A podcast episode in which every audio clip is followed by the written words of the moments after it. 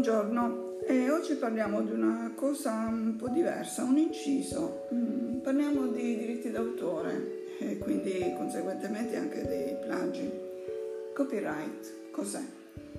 Beh, ad esempio, due orecchie nere pantaloncini rossi ti ricordano qualcosa?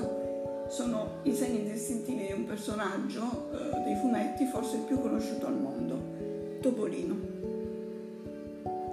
con una conoscenza di questo marchio mondiale pari al 97%. Topolino in realtà è più famoso di Superman, Babbo Natale e persino di Gesù.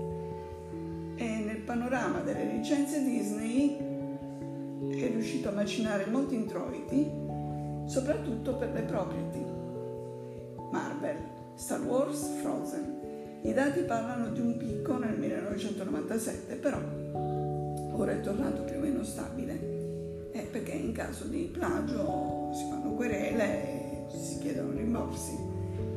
Il personaggio fu creato eh, da Walt Disney, incarna l'essenza della compagnia, un patrimonio tra eh, oggettistica e produzioni, eh, che so, videogiochi, cartoni, a cui l'azienda non ha mai rinunciato ma nel 2024 succede che scade il copyright, cioè le leggi fatte nel 1976 ad hoc eh, non, non, coprono più. Quindi eh, Topolino diventerà di dominio pubblico.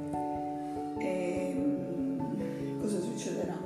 Eh, eh, la nascita è legata proprio alla storia di copyright, perché nel 1928 dopo aver imparato la lezione mai creare nulla di cui non si possiedono i diritti, il produttore Mainz aveva portato la sua creazione Oswald, il coniglio fortunato, alla casa Universal, privando Walt Disney non solo del personaggio, ma dell'intero staff di animatori che vi lavoravano, quindi lui aveva avuto questo precedente. E, gli rimase fedele soltanto un disegnatore, un certo Hub Iwerks. Disney si ributtò nella mischia e ne uscì con Mickey Mouse, nato appunto a novembre, e siamo quasi vicini al compleanno, il 18, del 1928, e giorno appunto dell'anteprima eh, di un corto. Topolino eh, quindi fece riferimento alla allora legge del copyright in vigore del 1909 che gli concesse 56 anni di protezione.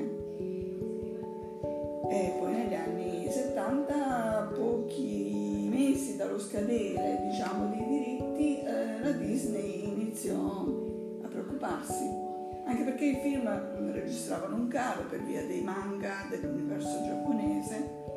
Il topoparlante ehm, eh, insomma, battuta di arresto, quindi eh, i dirigenti fecero una cornata, eh, cordata, volarono a Washington, si fecero lobbisti al congresso per promulgare diciamo, nuove leggi.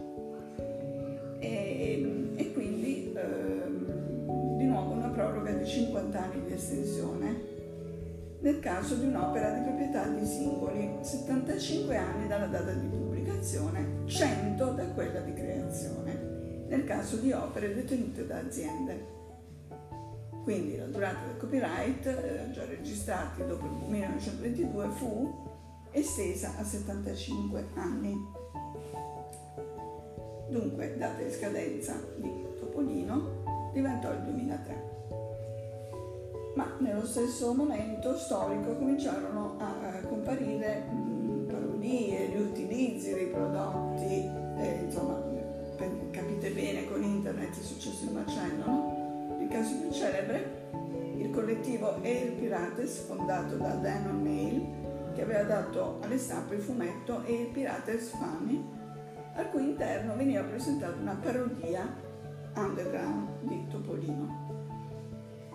E allora questa deriva distorta Ehm, questa denuncia dell'ipocrisia, diciamo, conformista della cultura americana e hanno dato un brutto colpo.